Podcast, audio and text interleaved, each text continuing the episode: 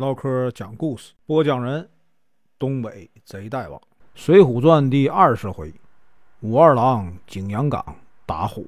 声明：本书由网络收集整理制作，仅供预览、交流、学习使用，版权归原作者和出版社所有，请支持订阅、购买正版。如果你喜欢，点个红心，关注我，听后续。上回说到。武松迈开大步啊，上了景阳冈，走了四五里，看见一棵大树被刮去啊一块树皮，上面写着啊：“景阳冈有老虎伤人，请路人结伴而行，以免呢丢了性命。”武松大笑说：“ 哈哈，这一定是那店家故意吓唬我的，哼，我不怕。”于是呢，他继续啊赶路。今天啊，咱继续啊往下说。当时的太阳啊，已经落山了。武松呢，又走了半里路，见前面啊有一座破庙，破庙的墙上贴着官府的榜文。他上前一看，这才相信景阳冈上啊真有老虎。他想要回去，又怕那个店家呀笑话他，就壮着这个胆子继续往前走。没走一会儿，这个酒劲儿啊就涌上来了。武松呢，就感觉啊，十分的这个困倦。一看路边有一块啊光滑的大青石，就放下棒子啊，扔下包袱，躺在了上面，想睡一会儿啊再走。突然呢，刮起一阵狂风，从这个树后啊跳出一只啊凶猛的老虎。武松啊大叫一声啊，翻身提起棒，爬到这个大青石边啊，那个老虎啊直扑了过来。武松啊。赶紧的跑到这个老虎身后，老虎的尾巴朝他嗖的一下扫了过来。武松一闪身，举起棒啊就去打老虎，却啊打在了这个树枝上，棒子打断了。他喝多了，老虎呢又扑了过来。武松呢丢了棒，揪住啊老虎头顶的这个皮毛啊，将老虎摁在地上啊，抡起拳头啊一顿乱打，乒乓啊！老虎吼叫着，用爪子又抓又爬呀。那得多疼啊！把这个身下这个黄土啊刨出了一个坑，武松啊顺势把老虎按进了坑里，用拳打，用脚踢呀。老虎一挣扎，他就使劲啊，全身的力气压住，丝毫啊不敢放松。过了这个很长时间，这老虎啊渐渐就不动了。武松呢也终于停了手，他担心老虎啊还没死，捡起这个啊半截木棍。丁刚又是打了一阵呢，确信老虎死了，才停下来。武松啊，想把这个老虎拖下山岗，可是呢，刚才打老虎这个劲儿已经都使完了，身上呢一点力气也没有啊，只好啊坐下休息。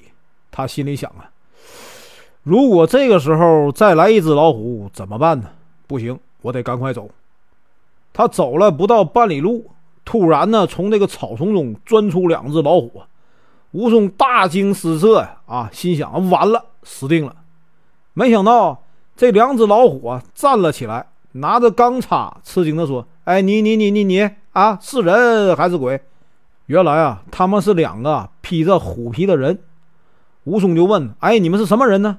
其中一个人说：“啊，我们是本县的猎户，奉这个知县的命令啊，来捉捕这个老虎。”每天就埋伏在这里。哎，你是什么人呢？怎么敢一个人过这个景阳冈啊？武松说：“我叫武松，刚才遇见一只老虎啊，把他打死了。”两个猎人不信。武松说：“我可以带你们去看看那个死老虎啊。”猎人吹着口哨，招来了同伴啊，不少人呢。众人呢都不敢相信啊，都不信。你说那玩意儿谁能信呢？一个人打死老虎。武松呢就带着他们。到这个打虎的地方，他们呢看见什么呢？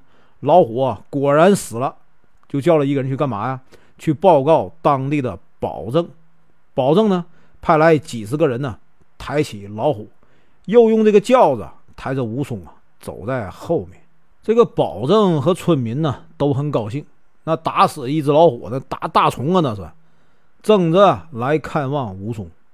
第二天呢，保证又派人呢通知了。阳谷县的县衙啊，知县呢立刻派人呢请武松到哪儿呢？到县衙。奖励他一千贯赏钱。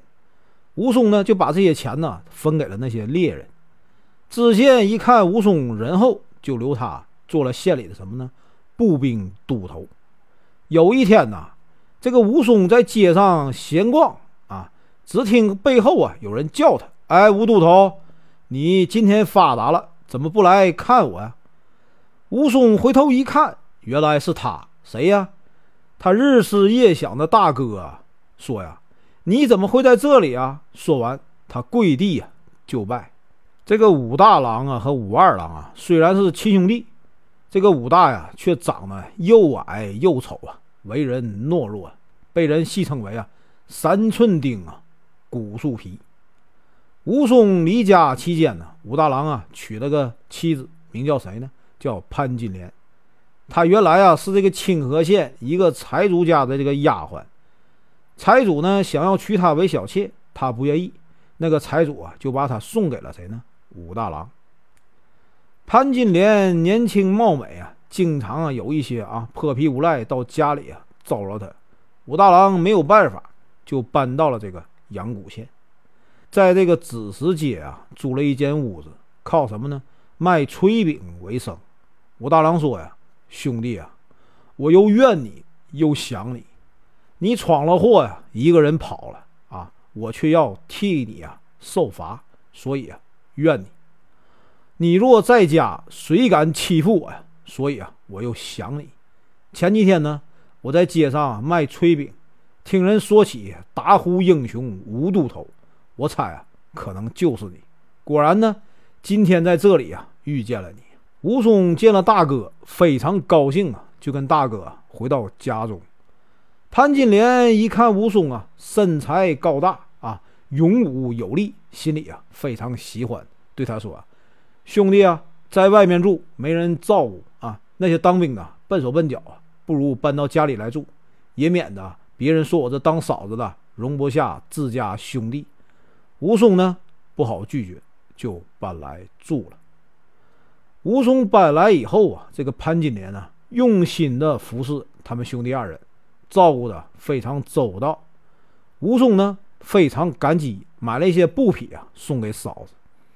潘金莲呢，误以为这个武松啊，对他动了心，经常的用这个话啊挑逗他。武松啊，顾及大哥的面子，没有说什么。过了一个多月，已经是这个隆冬季节。有一天呢，北风呼啸。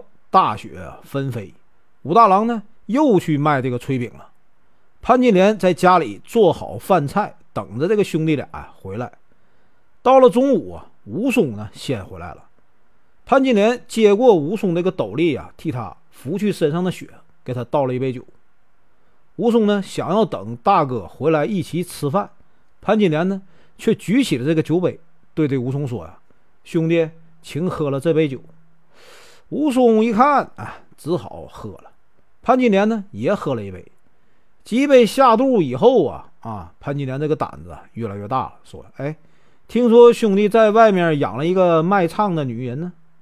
啊，武松说：“哎，我是一个正派的人呐，我没有这种事儿啊。”潘金莲说：“我不信，你嘴上说的未必是心里想的。”武松说：“嫂子不信呢，可以问大哥。”潘金莲说：“哎，他要是明白这种事儿啊。”就不用啊卖炊饼了。他又喝了半杯酒，然后呢，递给武松说：“兄弟啊，愿意喝我剩下的这半杯酒吗？”武松夺过酒杯，把酒倒在地上，说：“嫂子，我是个顶天立地的男子汉，嫂子怎么能啊如此不知羞耻？如果做了什么对不起大哥的事情，就算我呀认得嫂子，我这双拳头啊却不一定认得。”潘金莲红着脸说：“啊，我只不过是开玩笑啊，兄弟别当真。”说完呢，他赶紧收拾这个碗碟。从此以后啊，潘金莲经常和这个武大郎说武松的坏话。武松呢也觉得继续住在这个大哥家呀很不方便，就以啊公事繁忙为由啊搬了出去。本文结束，感谢观看，请听后续。